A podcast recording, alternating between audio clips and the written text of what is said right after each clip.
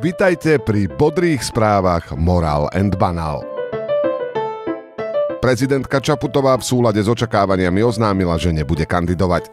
Napriek dlhému priestoru na prípravu sa časť spoločnosti opustila a nezainteresovaný pozorovateľ mohol dokonca nadobudnúť dojem, že pani prezidentka zomrela. Nie, Juraj Šeliga nemôže kandidovať, lebo na to ešte nemá vek. Dojímali sa aj demokrati, keď líder Heger nechal prvé miesto na kandidátke záchranárke Letanovskej.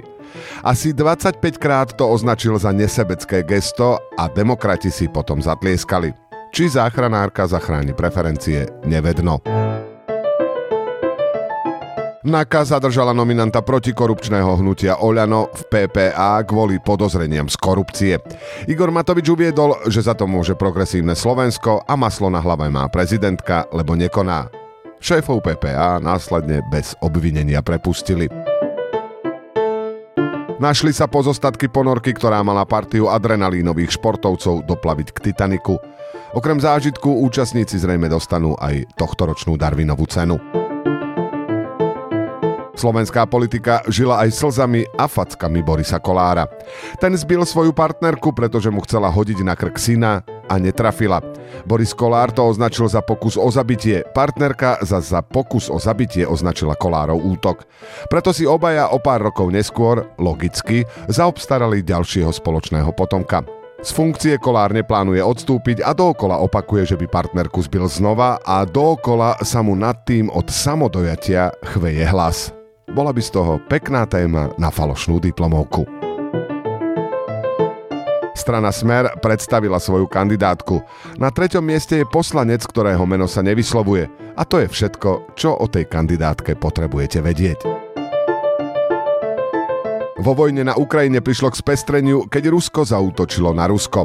Súkromná armáda Evgenia Prigožina najprv obsadila niekoľko juhoruských miest a potom sa vydala na pochod na Moskvu. Keď to už vyzeralo, že do Moskvy aj naozaj bez odporu prídu, Prigožin si to po údajnom telefonáte od Lukašenka rozmyslel, armádu poslal do kasárny a on odletel do Bieloruska. Vyzerá to tak, že v Rusku sa na tom nikomu nezdá nič čudné. Ak tomu nerozumiete, nič si z toho nerobte. Ešte dnes na obed tomu nerozumel ani kapitán Danko. Slovenská národná galéria po rekonštrukcii otvára prvé stále zbierky. Ich súčasťou je aj originál cynickej obludy. Mark Zuckerberg a Elon Musk sa dohodli na súboji v klietke. Svet by bol možno o niečo krajším miestom, keby sa od tej klietky stratili kľúče. Prajeme vám všetkým úspešný týždeň. Nech si to tesne pred cieľom nerozmyslíte. Moral and Banal nájdete na Facebooku, Twitteri a Instagrame. Ďakujeme za pozornosť.